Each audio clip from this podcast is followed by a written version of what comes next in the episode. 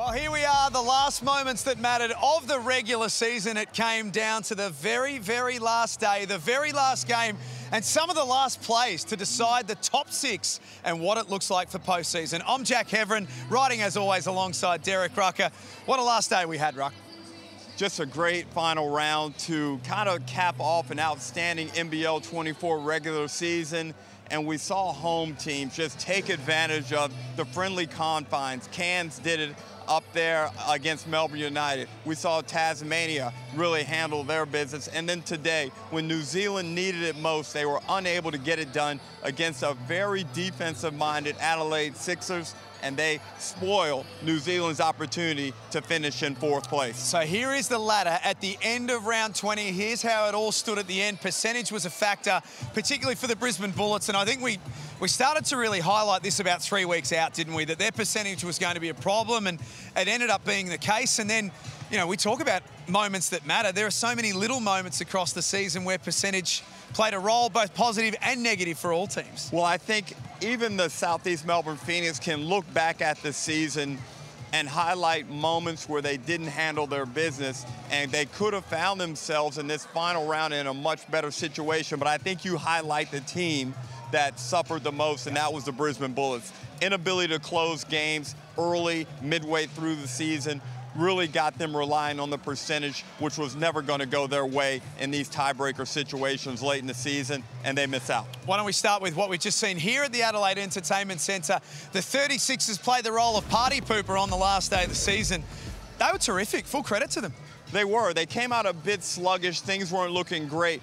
But the main thing is that they were defending well, and they never allowed New Zealand to get comfortable.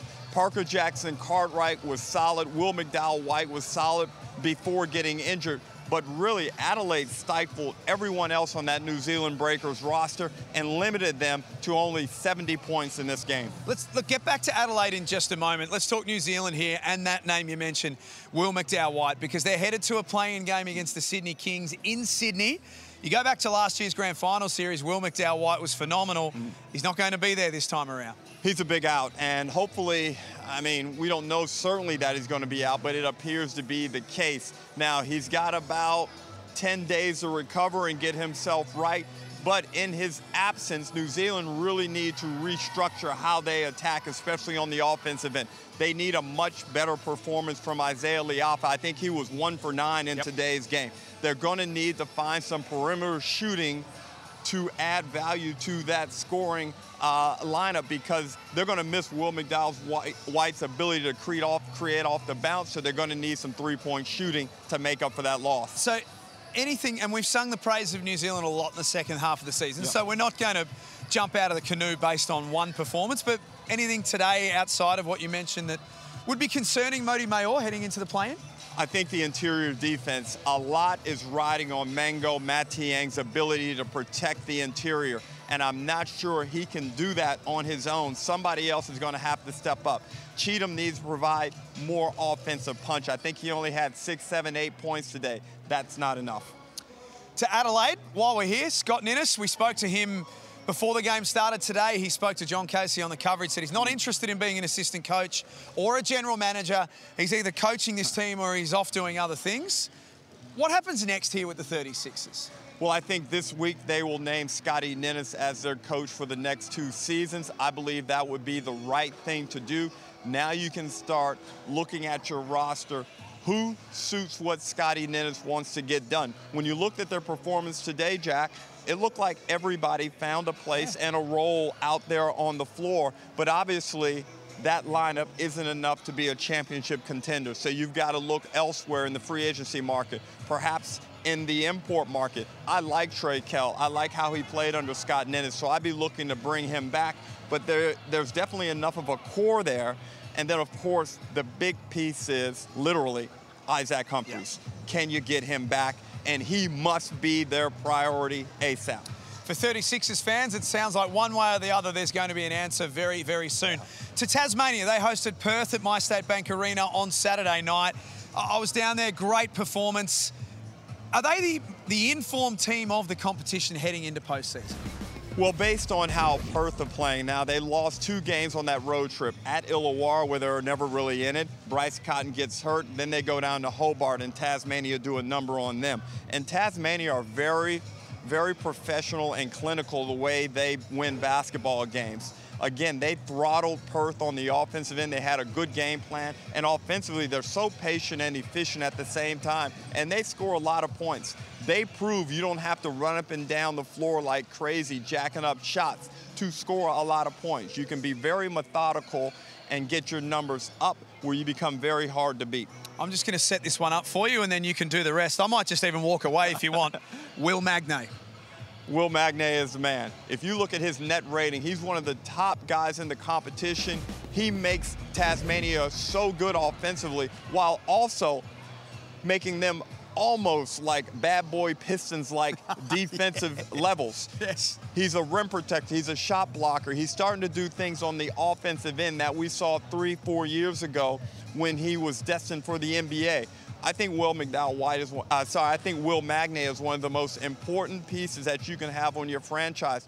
They just need him healthy, but you see what happens when he's out there on the floor. So fingers crossed that he can maintain his health, and I look forward to seeing him play in a playoff series because we haven't seen yeah. him in the past two years. Perth Wildcats went in without Bryce Cotton, just a precaution, so nothing to worry about there from a Perth perspective. They, they got to play out in real time the what happens if Bryce gets injured scenario. Did you like the look of it? No, no, not at all. And look, there's nothing wrong with having a team built around one player. We've seen success for decades in leagues all over the world where that is the case. It just puts a lot of pressure on that one player. Now, fortunately for Perth, Bryce has been durable yep. and Bryce is brilliant. So we've never really had to worry about what Perth looked like without him, but we got a glimpse, and it, and it wasn't great. So they need to just get him healthy and then get back to playing good basketball. They've kind of lost their way a little bit, too, over the past few weeks, and I think John really will use this FIBA break really to hammer and iron out some things. Melbourne and Illawarra was how we started the last day of the regular season. Melbourne United won. It was a bit of a topsy-turvy game. You've been talking a bit about Melbourne's form and, and have we seen their best? They've been up, they've been down.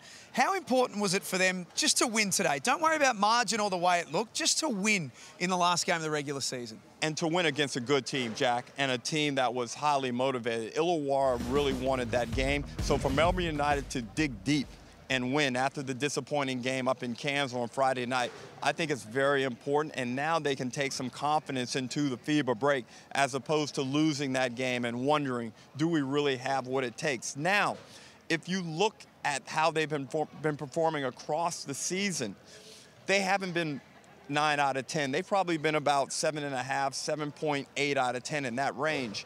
The good thing for them is they can, they can beat most teams performing at that level. But Dean Vickerman, I'm sure, wants his team at nine out of ten, where there's no contest. If they perform at nine out of ten, they will sweep the championship series if they can get up to that level. Are they the team to beat? Oh, without a doubt, they're the team to beat. And like I said, I didn't like how they played up in Cairns. I haven't liked some of their performances, but make no mistake, with that depth, with the talent, with the athleticism, with the shooting ability, they're the team. Illawarra are a great story, and they may be an even better story tomorrow night if Justin Tatum is crowned the coach of the year mm. at the Gazies. Last round, needed to win. They, they've sort of almost stumbled into fourth place now after all of this, haven't they? Well, let's talk about that coach of the year, because I've had John Riley just ahead of Dean Vickerman for about the past month or so.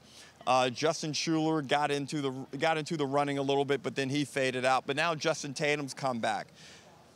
I now have Justin Tatum as the coach of the year, based on the fact that he beat John Riley three times decisively.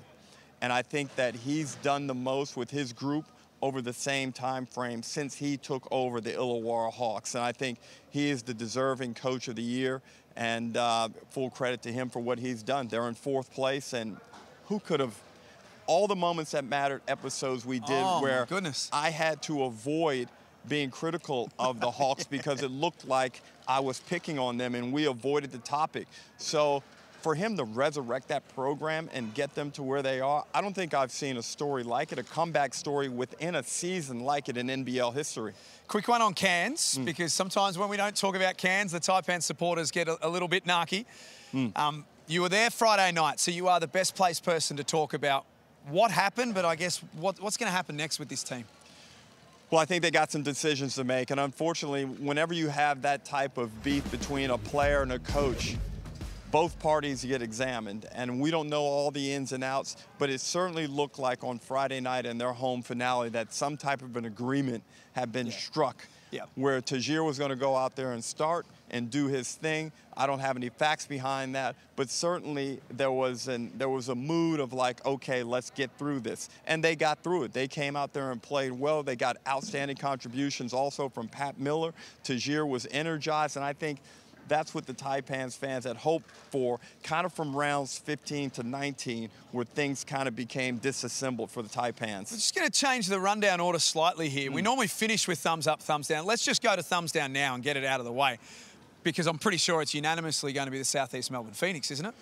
It is. It's, uh, it was tough to watch that. And, you know, they showed a flicker of hope a few weeks ago when they defeated the Sydney Kings, and we were, you know, we were all gung-ho about how they fought, and they fought, but that was novel.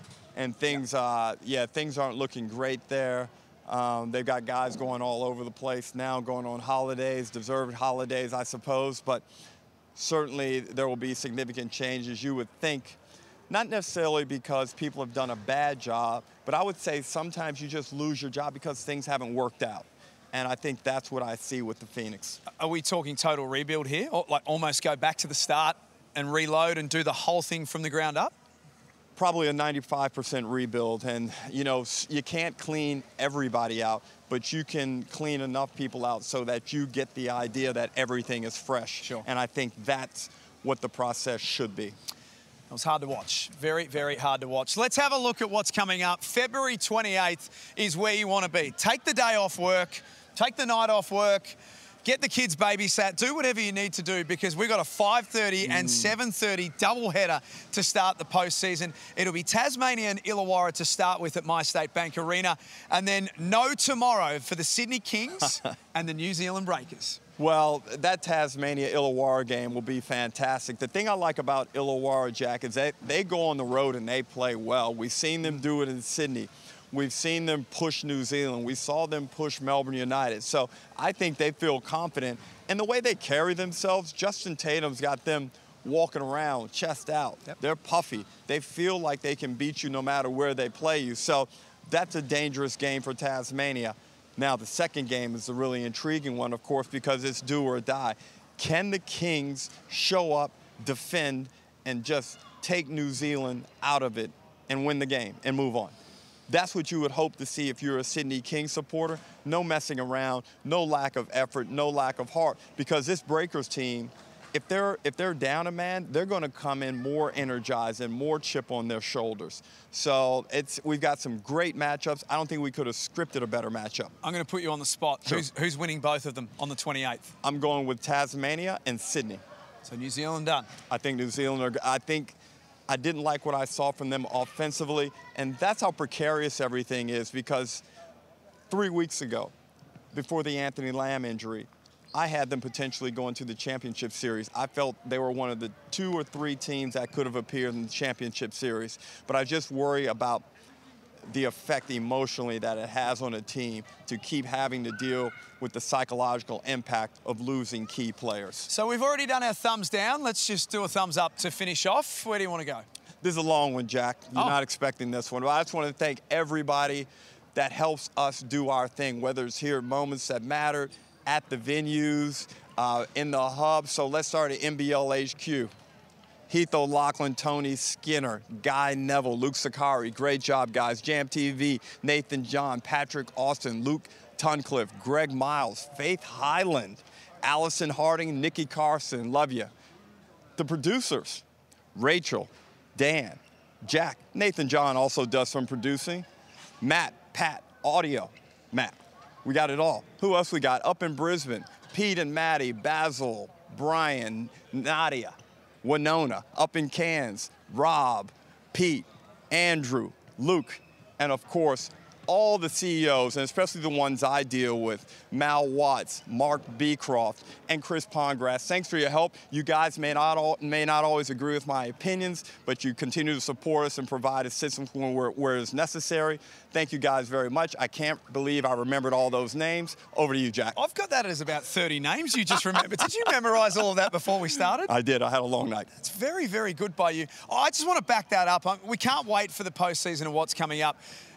From a fan's point of view, we heard you. We know you wanted us back in the venue as often as we could from a commentary point, and we took a big jump forward this year, and there are some great plans for next season as well.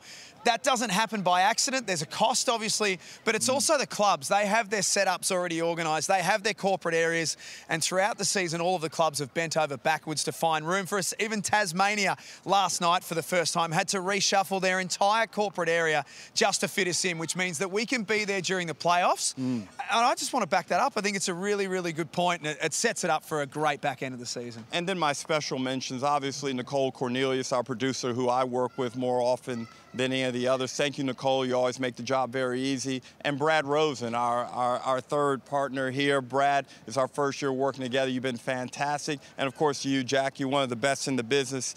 Without you here, I wouldn't be able to do what I do and be able to go off on the tangents that I do. So I appreciate you, buddy, and uh, I'm glad to have you as a friend as well. Uh, it has been fantastic. We're not done, though. We'll be with you right throughout the postseason here on The Moments That Matter. And a big thanks to you as well, Ruck. And thanks for tipping me into that hairdresser that you use as well. It's worked out really well for me. We are going to be back right across the final series here on The Moments That Matter. Don't forget, the Gazies on tomorrow night. You can stream it on the N B L website. And will Bryce Cotton be crowned a four-time M V P? Can't wait for that. We'll see you during the play-in. The Pirates, when stars come to play.